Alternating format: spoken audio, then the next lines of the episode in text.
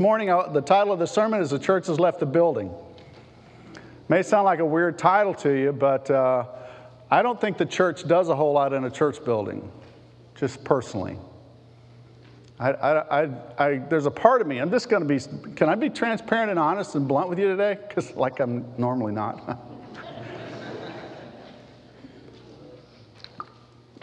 there's a part of me that wishes we didn't even have a church building. And I know some of you have given your heart and soul over the years. Bob, 35 plus years, right? Pushing 40 years, the congregation's been in Mission Viejo, if I remember reading, because you shared a history of the church not long ago. And we have, I mean, literally, there's some people sitting in this room right now who have given so much to make this place a reality. And I don't want to take anything away from that. But sometimes I wonder where the church would be today, worldwide, if we didn't meet in church buildings. I got tickled. We were talking um, about debt this morning, and, and uh, one of the brothers, a former elder who has very white hair, I won't call his name, but he has very white hair and he's sitting by a beautiful wife back here. He came up to me afterwards, and Chuck, oh, I'm sorry, I didn't mean to call your name. but, but Chuck said, You know, what if the church didn't have the debt that we have? And I'm like, Amen. What if we didn't have the debt? That we have. It's only 1.8 million. That's not bad from what it used to be. That's how I feel about it. perfect timing. God has perfect timing. You know, it, it is amazing though, if you can think about it, because to service that debt, we spend uh, 10 grand a month. Got a note this morning from a gentleman who's in the Philippines. Am I remembering this right? Who's wanting some World Bible School literature. Where's Gary? And his wife. There they are. Yeah, I was looking for you. Sorry. And it's going to cost 200 bucks a month to make sure that he gets literature. And the question to me was very politely, how's the church budget? Can we afford 200 bucks a month? And even if the church budget can't, I will. I can tell you that because the brother needs $200 worth of supplies in World Bible School, and we'll make sure he gets it every month. But what if we had another 10 grand free? Wouldn't that be exciting? Can I get an amen? Amen. amen. All we need are checks. Make them payable too. Isn't that exciting? It's all it takes is money. There are a lot of ways to pay off debt. We'll talk about that on another day. That's not the sermon. But I want you to realize that you and I can do so much outside of this building that we cannot do in this building. Several of you were with us last week. I got to watch this, the, uh, the service on live stream, and I, I, I, just got my hats off to those of you in the booth back here because you're doing phenomenal work with the whole live stream thing. It was great. The music sounded wonderful. The birds or whatever those mics are that come down from the ceiling, they picked up the music great. It really, really is a wonderful experience. If you're ever homesick and you want to be a part of the service, watch live stream. Don't stay home and watch live stream just because you want to watch the football game that comes on really quick. But uh, live stream is working great. We're excited for that. But I want to I want to talk with you a little bit this morning because Javon gave a great sermon last week about the importance of going into the world and going out and sharing the gospel and talking with people. And so I want to put some practical foundation and practical perspective underneath that a little bit to support what he shared with us last week because the, oftentimes we'll talk about going, we'll talk about going, we'll talk about going, and we wonder what going looks like and we wonder what going feels like. And I want to share this with you this morning to just give a little bit of an insight as to what it might actually feel like. Because it isn't as hard and it isn't nearly as complicated as we like to make it out to be. We as people in the church are we're masters at making things complicated and difficult. We learned it from the Pharisees.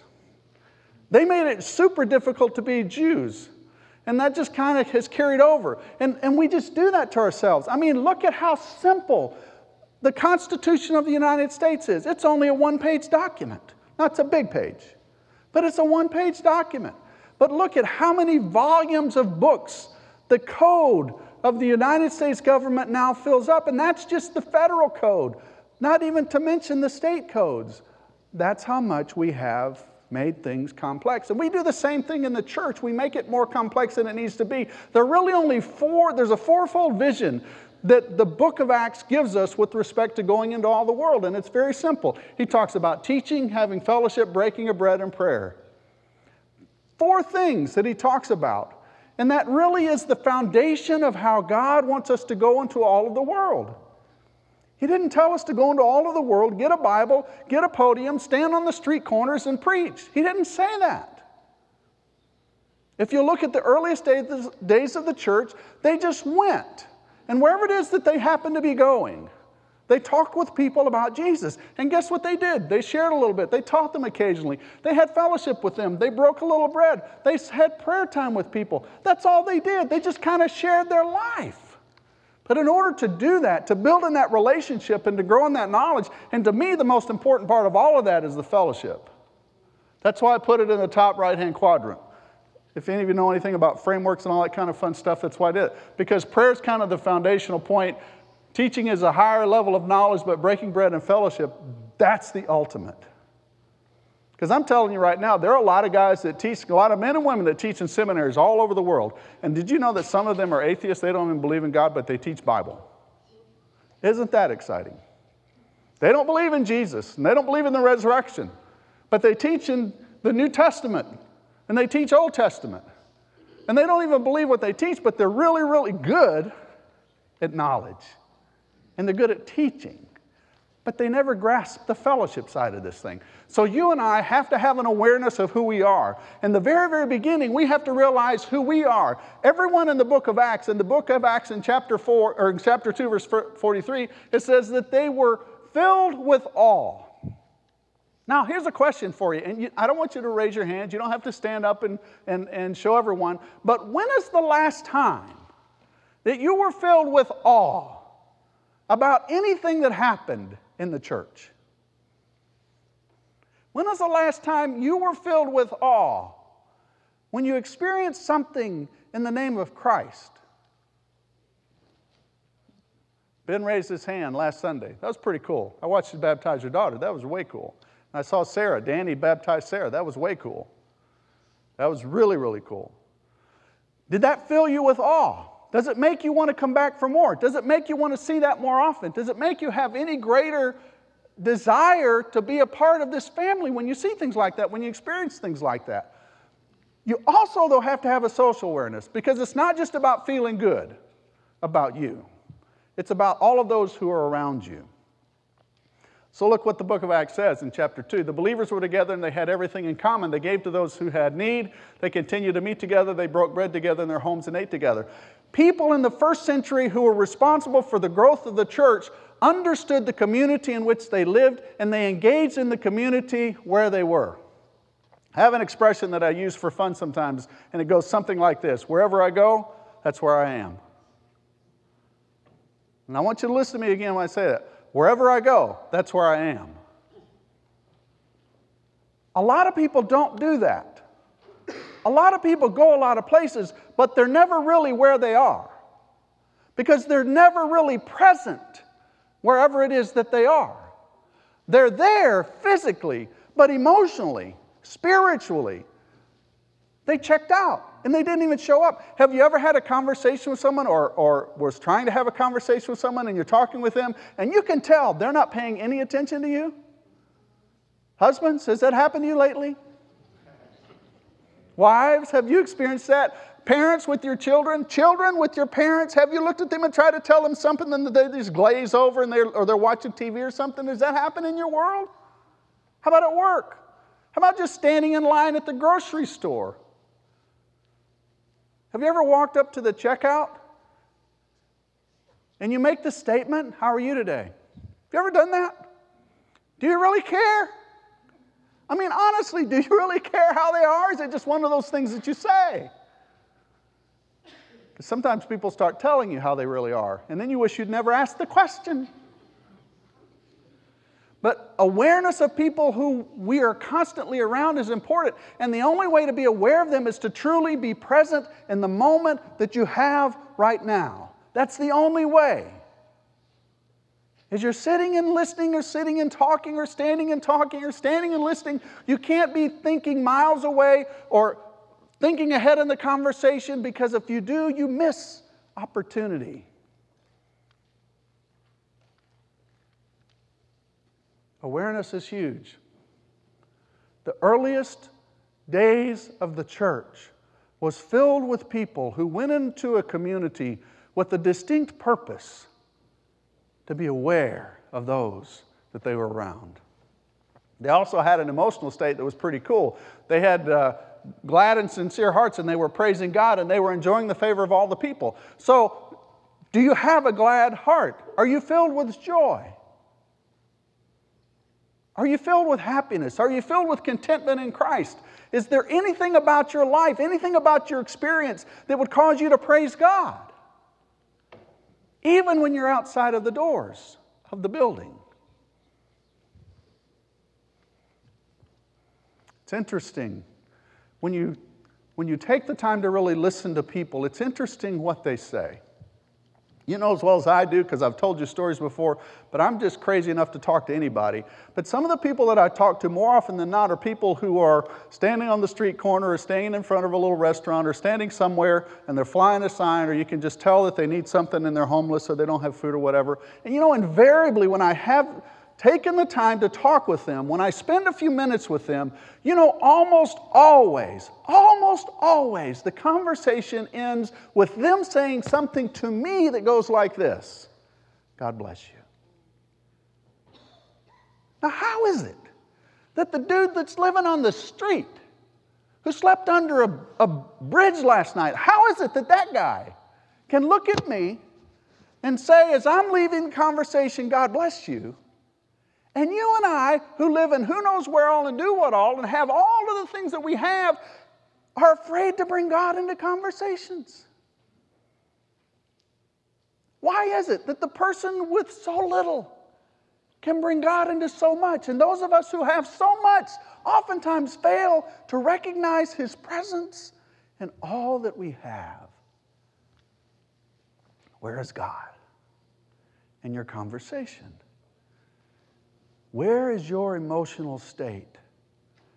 And how do you feel? And what are you thinking? And what are you expecting to say when you walk out into the world, when you leave this building and you go wherever it is that you're going to go? and the result of all of that was the Lord added to the church daily those that were being saved daily. How does that happen? How does the Lord add to the church daily? I didn't hear you.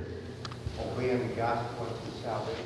Obeying the gospel. But the, the, you're exactly right, James. The only way that, that, that can happen is how? Somebody, somewhere, has to say something to someone. You remember the old, uh, who was it? Abbott and Costello, who's on first? You remember that? I can't quote it. I'm not even going to try. I wouldn't even try reading it because I'd probably laugh and mess it up and it wouldn't be worth it. But who's on first?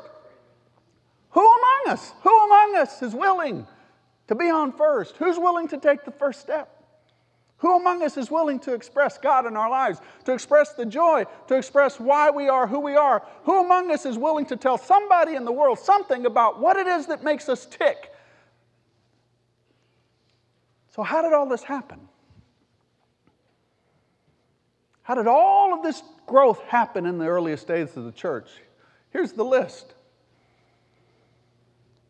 they were devoted and committed to teaching, fellowship, breaking bread, prayer, knowing the deeds of the neighbors, continuing to meet together. They shared meals in homes. They continually praised God. They enjoyed the favor of all of the people. That's how they did it. But you know what really made all of this happen? They owned it. They owned their personal level of involvement in taking the name of Jesus into the world.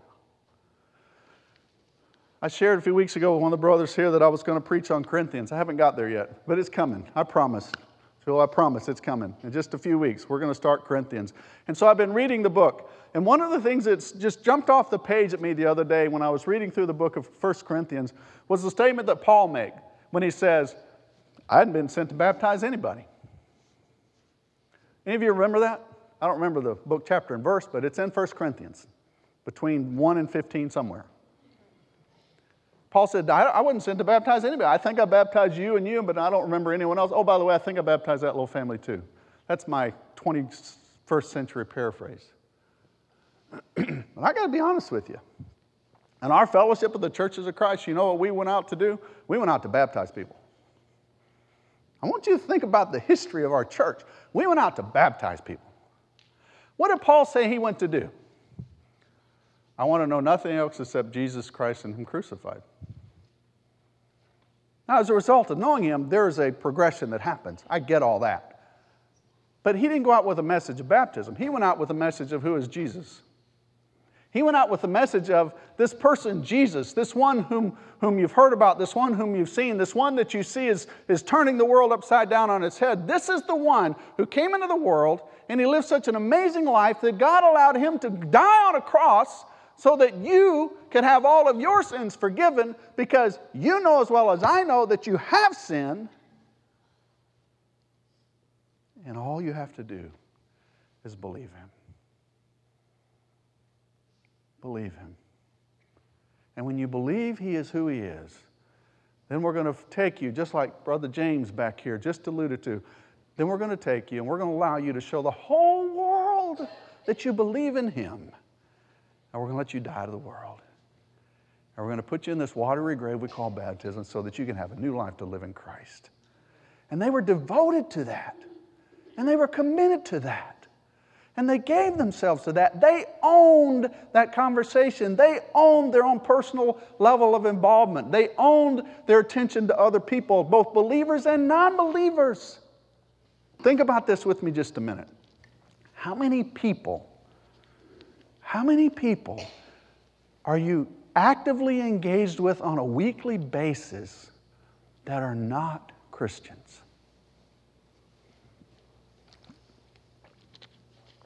How many?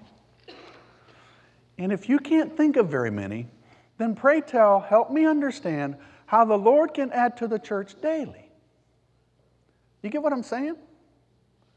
If all you ever do is hang out with folk that look like us, guess how much the church is going to grow? Uh, zero. Because we're all here. We're already here. We're already believers. And I get fellowship with one another. I like it. I asked Lynn this morning driving in here, I said, Do You want to go out to eat with somebody today? She said, I don't know. She said, It all depends. And I'm like, Great. If anybody wants to go out and eat after I finish today, let me know. We'll go out and eat. It'll be fun. But when we go out and eat together, even as brothers and sisters, there are people all around us. They don't know Jesus. They don't know him you and I have a responsibility to begin to engage in those individuals' lives so that they can come to know Him. They were focused on their own devotion. Back at the very beginning of this, I didn't spend much time with it, but back at the very beginning of this passage in Acts 2, it says, And they devoted themselves. They devoted themselves to the apostles' teaching and to the breaking of bread and the fellowship and the prayer. What does it mean to be devoted to something?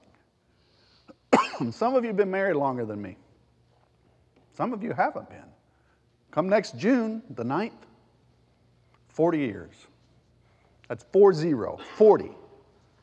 That's a long time in some people's worlds. That's a really long time in my world.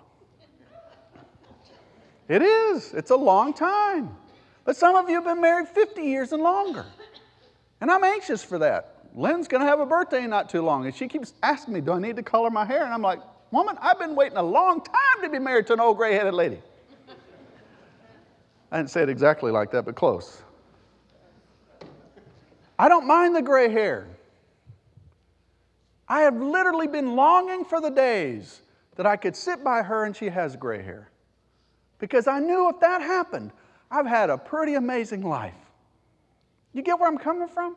That's called devotion. That's devotion. So, how devoted are you to Christ? I mean, think about this with me just a minute. How truly devoted are you to Jesus?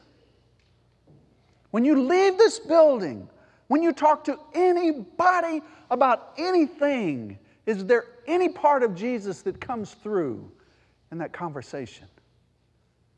Is there at least a God bless when you depart from their presence? Is there anything about God in there? That's devotion. I think the Dodgers won last night. Is that right? Who clapped? You.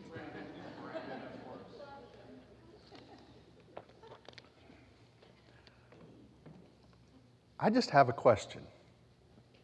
Is it possible?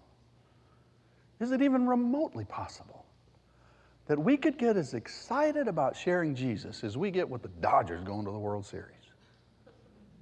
Is that even remotely possible? Lynn and I spent the weekend in Phoenix, went to a seminar. They call it Growth Seminar, Growth Summit. And it was cool. Personal development thing was really good. They had some great speakers and heard some nice folks. But there were a thousand people in the big room at the Arizona Grand Resort, beautiful resort. A thousand people. And every morning at nine o'clock when they opened the doors, there were a thousand people, and they opened doors staggered so everybody didn't rush in all at once and kill each other. But every morning at nine o'clock, when the doors came open, there was this music playing, and it was loud music, and it was exciting music, and it would make you want to clap your hands, and you could not sit in your seat. You just couldn't stay in your seat. You had to get up. You had to clap. You had to jump up and down. They were doing this and they were doing all kinds of stuff. And I learned how to do this, and I didn't know how to do this until yesterday. And I'm, and I'm wondering how in the world do we ever get a church to wake up like that? Why is it? Why is it that we can spend hundreds and thousands of dollars? On sporting events and things that make us feel rah rah ree, kick them in the knee. Why can we do that? And we come in here and it's like, oh, leave your emotions outside. Don't let anyone know you're happy. Come in here and be solemn, please.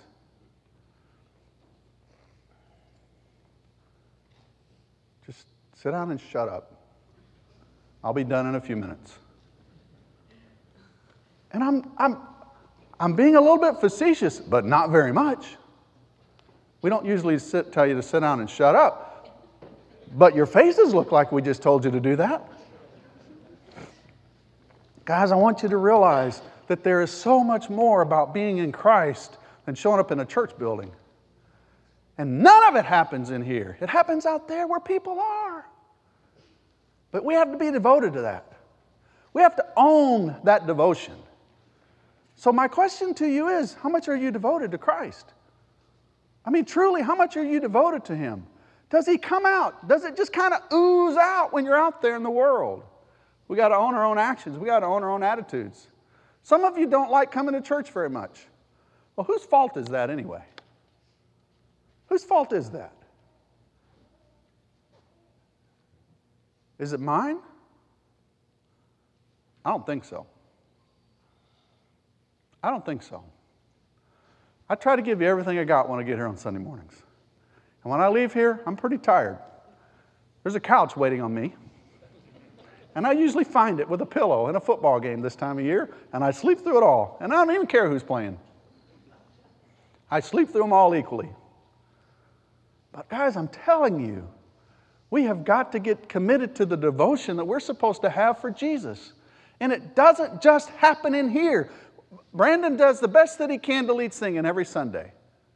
He does the best that he can. Aaron does the best he can when he does these announcements. And where'd the kid go that read the scripture? He left. Oh, there he is. Dude, was he excited or what? He's jumping off the stage.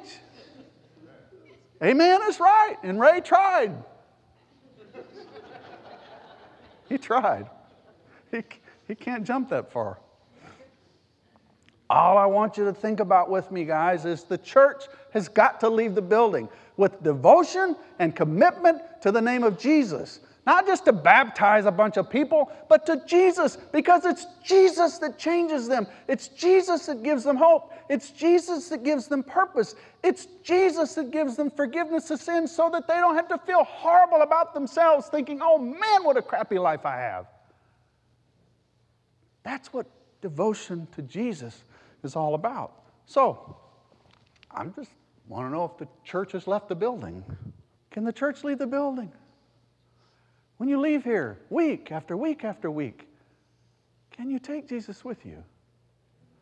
I don't need you to have the ability to sit down and do Bible studies. You don't have to do that. You just got to be Jesus around other people. Because if they see you and they smell you and they like what they smell about you, they will want to be around you and they will want to have what you have. And they're going to say, Where do you get this stuff? And this is this crazy guy Ed, he's preaching on Sunday. Come and listen to it. You remember the lady that Jesus met at the well, the Samaritan woman? Do you remember her? When she went back home, what did she say? When she went into town and she starts talking to all her friends, what did she tell them? Did she sit down and start opening the scrolls and present to them the reason that the prophecy has been fulfilled and we are worshiping in the wrong place and we're using the wrong kind of music? And oh, by the way, we're. No! All she said to them was, hey, hey, come over here and let me show you this dude. Come over here and look at what I found. That's all she said. But she saw Jesus. And when she saw Jesus, she could not help herself but to go home and tell all these other people, hey, hey, hey, come over here, look at this. Jesus and our devotion to Him is what brings us life. Church needs to leave the building. Church needs to leave the building. And when you leave the building, take Jesus with you. I want to invite you to stand and sing this next song with us. Brandon's going to come and lead us. And as we sing this song, I invite you to think about your walk with Christ and really and truly recognize that when you leave here, you can actually take Jesus with you today. And you can have fun doing it. And you can share the message with somebody else. If we need to help you in prayer, come and let us pray with you. If you're afraid to do this stuff, we can help you get over your fear. We can. We can show you how to do it if you don't know how to do it. We'll help you do that. If you've been in this church long enough and you want to be a part of the family, just like our friends right over here, join the church. If you've never made Jesus the Lord of your life, right here's a baptistry. We had two last week that were baptized. There could be three or four more in here this morning. We'll wait. We're getting out earlier today than we did last week, but we'll wait. I hope you don't mind waiting. Let's sing this song and encourage one another. We shall assemble on the mountain. We shall assemble at the